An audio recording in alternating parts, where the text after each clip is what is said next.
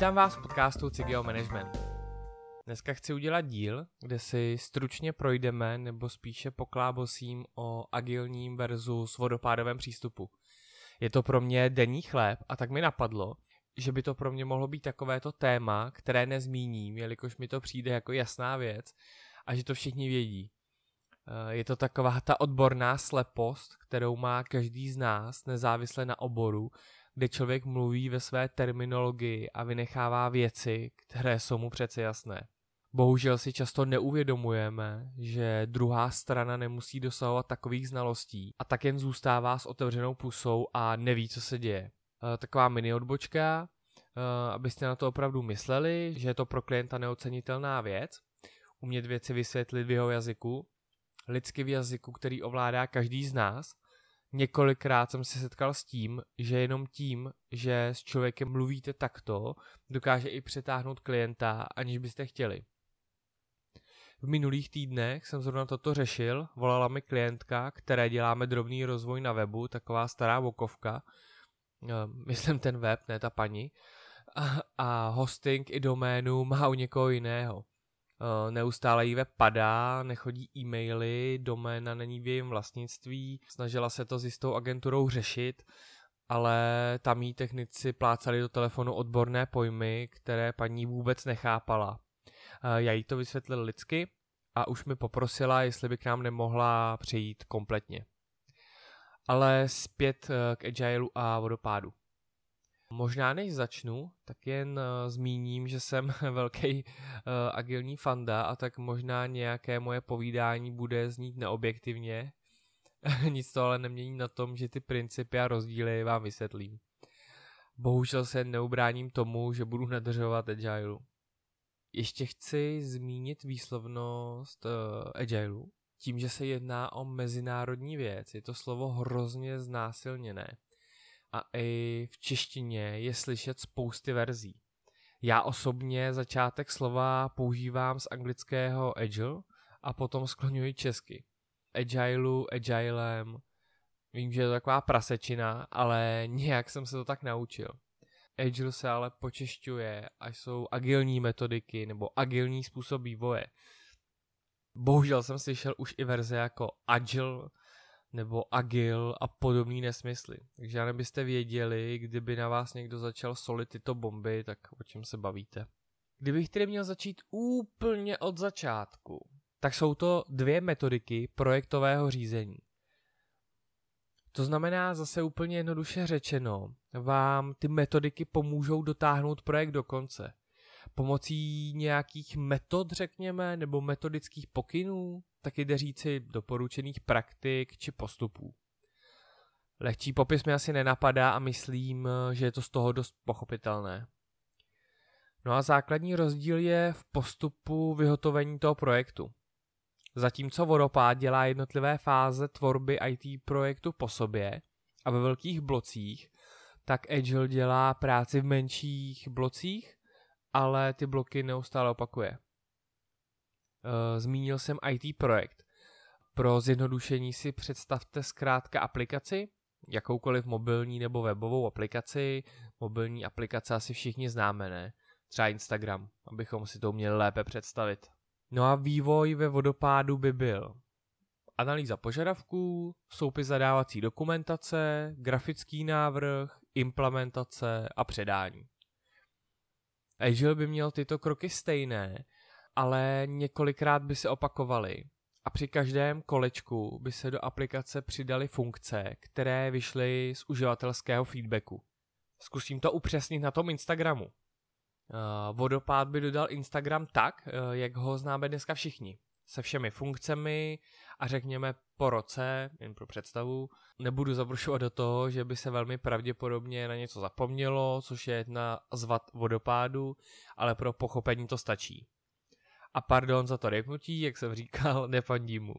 Agile by proti tomu dodal třeba za dva měsíce první výstup, což by třeba byla možnost fotit a dávat fotky na zeď. Pak by se lidi zeptali, co by chtěli a zjistili bychom, že příběhy. Tak by se za další měsíc přidala funkce příběhů. Pak by se znovu zeptali a zjistili, že lidi chtějí například ty výběry na svém profilu, aby si mohli uchovat vzpomínky v sekcích. Tak bychom přidali výběry po dalším měsíci toho mini kolečka, kde by teda bylo analýza výběrů, dokumentace výběrů, grafika výběrů a implementace výběrů, čili programování. No a zkrátka, takto by se tam přidali všechny funkce, jako sbírky, nastavení, popisek na profilu, sledování ostatních, sponzorované nabídky a tak dále a tak dále. Zkrátka, jak známe Instagram dnes. A malá nápověda, ano, Instagram se takto vyvíjí i dnes. Věřím, že díky Instagramu všichni pochopili rozdíl a můžeme se posunout dál. Kdyby šel hlouběji v odbornosti, tak asi nejpoužívanější znázornění rozdílů je taková grafická pomůcka, eh, kterou se tedy pokusím slovně popsat. Jedná se o trojuhelník, kde si prosím na každém jeho rohu, vrcholu, představte náklady, rozsah a čas. Existují diagramy, kde doprostřed někdo ještě dává kvalitu. Když ale vysvětluji trojuhelník klientům, tak ji tam nepíšu. Nedává mi úplně smysl, nebo jsem to ještě nikdy neslyšel vysvětlené nějak rozumně. Takže trojuhelník a na vrcholech náklady, rozsah a čas. Zapnout představivost teď a představte si, že zatímco u vodopádového projektu je fixní vrchol trojuhelníku rozsah a neurčité vrcholy náklady a čas, tak u eh, Agileu je to přesně naopak. Eh, to znamená, máme fixní náklady a čas, ale ne rozsah. Je to takové abstraktní zobrazení, ale pokusím se tu myšlenku trojuhelníku ještě popsat. Ten trojuhelník říká, že v Agileu víte, že děláte třeba měsíční nebo 14 denní takzvané sprinty, můžeme tomu říkat kolečka pro lepší zapamatovatelnost a víte, kolik je nasazeno na projektu lidí. A to znamená, víte cenu po tom jednom kolečku. Nevíte ale rozsah. A to z toho důvodu, že nevíte, kolik se toho za to jedno kolečko stihne. Ono to zní divně a negativně, ale není to tak. Vy po několika kolečkách víte rychlost týmu a víte, co stihnou a co ne. A tak se plánují do kolečka jen funkce, které očekáváte, že stihnete, plus něco navíc, kdyby náhodou. I proto je rozsah v ukázkovém trojuhelníku otevřený. No a trojuhelník ve vodopádu říká opak. Vy víte naprosto přesně, co chcete. Je na to zadávací dokumentace a je schválená a nebude tam nic víc, ani míň. Ale jelikož se dělá analýza a dokumentace na začátku projektu a ještě se ani nezačalo programovat, tak se hodně blbě odhadují případné pasti, které přijdou a které se nedomysleli v tom zadání. Proto není čas ani náklady fixní. Můžou se velmi lehce přestřelit původní optimistické odhady, až jsme s náklady přes, což způsobí samozřejmě i posunutí toho času. No, od trojuhelníku raději pryč, když tak si to vygooglete. Důležité je si u těch metodik pamatovat hlavně to, že vodopád je několik kroků po sobě od A do Z a Agile tyto kolečka opakuje a jede několikrát po sobě AZ, AZ, AZ. U Agileu a vodopádu to řízení projektu ale ještě nekončí. Tyto dvě metody mají pod sebou ještě frameworky, nebo můžeme také říct metodologie. Jak ten Agile či vodopád dělat. Nejznámější framework Agileu je 100% Scrum. Dále to pak může být extrémní programování, lean, vývoj řízen vlastnostmi, vývoj řízen testy. Z vodopádu to pak bude asi nejznámější Prince 2, a potom Projekt Management Body of Knowledge, PMBOK, nebo IMPA a našel jsem i nějaké ISA, ale to jsem fakt nikdy neslyšel, takže nebudu dělat chytrého. Co by se hodilo říct teď?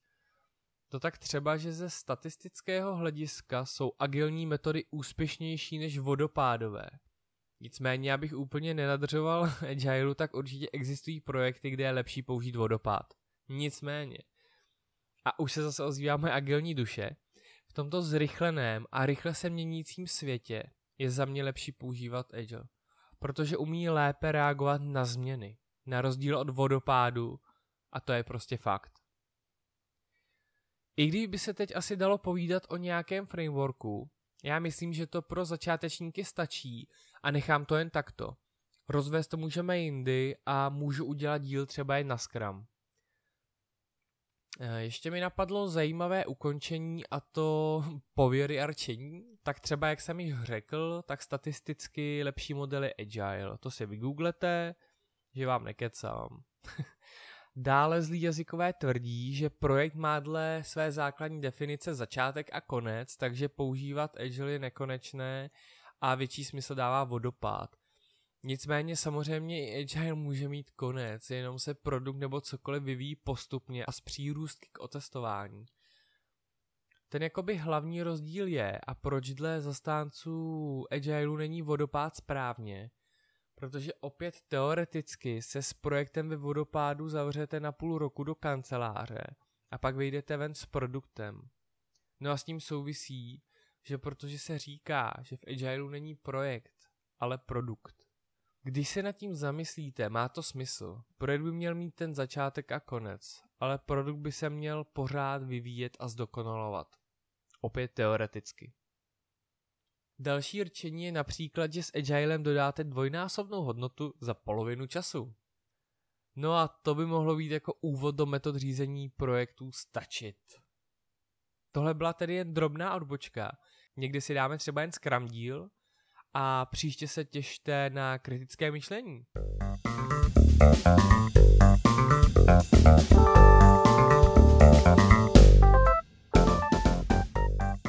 Taky mi nezapomeňte pozvat na kafe na mém webu Cígl.eu a říct si o mě alespoň jednomu kamarádovi a napsat mi, co si o podcastech myslíte. Klasický e-mail jakub.cigl zavináč gmail.com Tak se mějte lidi. Páčko!